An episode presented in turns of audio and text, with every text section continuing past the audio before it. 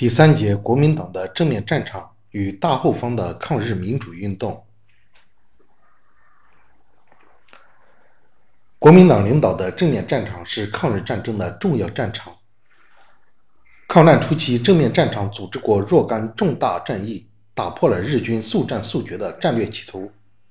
相持阶段到来后，正面战场进行了一些大战役，大体上保住了西南、西北大后方地区，但总体上由片面抗战逐步转变为消极抗战。国民党顽固势力还多次制造反共军事摩擦。国民党坚持独裁的政策，遭到全国人民的反抗。大后方的抗日民主运动不断发展。以战略相持阶段的正面战场。抗日战争时期，中国始终存在着两个战场，即共产党领导的敌后战场和国民党领导的正面战场。国民党领导的正面战场始终是中国抗战的重要战场。在全民族抗战中具有重要的地位。从1937年7月卢沟桥事变到1938年10月广州、武汉失守，中国抗战处于战略防御阶段。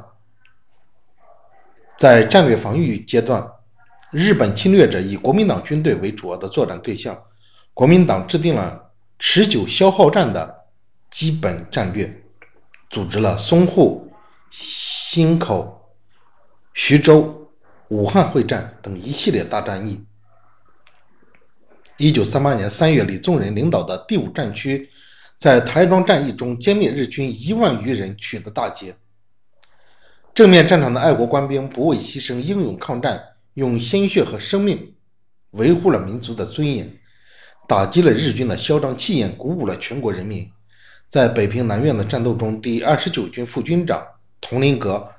第幺三二师师长赵登禹先后阵亡，在淞沪会战中，第八十八师五二四团团副谢晋元率孤军据守四行仓库，被上海市民誉为“八百壮士”。战略防御阶段，在敌强我弱的形势下，中国暂时丢失了一些国土，在所难免。但是，中国丢失国土面积之大、速度之快，除国力对比的悬殊外，与国民政府战略指导方针的失误有直接关系。蒋介石集团在决心抗战的同时，又害怕群众的广泛动员，可能危及自身的统治，实行的是片面抗战的路线，将希望单纯的寄托在政府和正规军的抵抗上，在战略战术上没有采取积极防御的方针。二、战略相持阶段的正面战场。抗日战争进入相持阶段后，日本改变了速战速决的战略方针，准备应付长期战争。一九三八年十一月，日本政府提出善邻友好、共同防共、经济提携的对华三原则。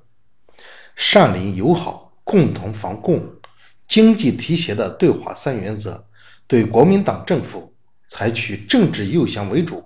军事打击为辅的方针。国民党在重申坚持持久抗战的同时，其对内对外政策发生重大变化。一九三九年一月，国民党五届五中全会决定成立防共委员会，确定了防共、限共、容共、反共的方针。蒋介石还将抗战到底的含义解释为恢复到卢沟桥事变以前的状态，这标志着国民党由片面抗战逐步转变为消极抗战。日军在对国民党进行政治诱降的同时，为了巩固占领区，对国民党军队发动过若干次进攻性的打击，国民党军队节节抵抗，在正面战场进行了桂南、枣宜、中条山。三次长沙会战等十十几次大战役，大体上保住了西南、西北大后方地区。一九三九年十二月，在桂南战役中，以第五第五军为主力的国民党军队曾攻克昆仑关，消灭日军四千多人。一九四零年五月，在枣宜会战中，第三十三集团军总司令张自忠殉国。这个阶段，国民党对抗战在全局上逐渐趋向消极，基本上实行保守的收缩战略，以便保存实力。同时，又抽出相当多的兵力，用来限制打击共产党及其领导的八路军、新四军，制造了多次反共摩擦事件。反共摩擦事件。一九四一年十二月八日，日军偷袭珍珠港，太平洋战争爆发，美英等国对日宣战，国民政府正式对日宣战。一九四二年初，中国战区成立。蒋介石任最高统帅，为配合英美打击日军，国民政府命令各战区发起攻击。是年元旦，第九战区司令员长官薛岳在总结前两次长沙会战经验教训的基础上，发起第三次长沙会战，连续挫败日军的进攻，日军死伤五万余人。同年二月，国民政府组成了中国远征军。入缅甸作战，中国远征军英勇作战，在东在东屿保卫战中，东屿保卫战中歼灭日军五千多人。中国陆军第二零零师师长戴安澜在缅北殉国。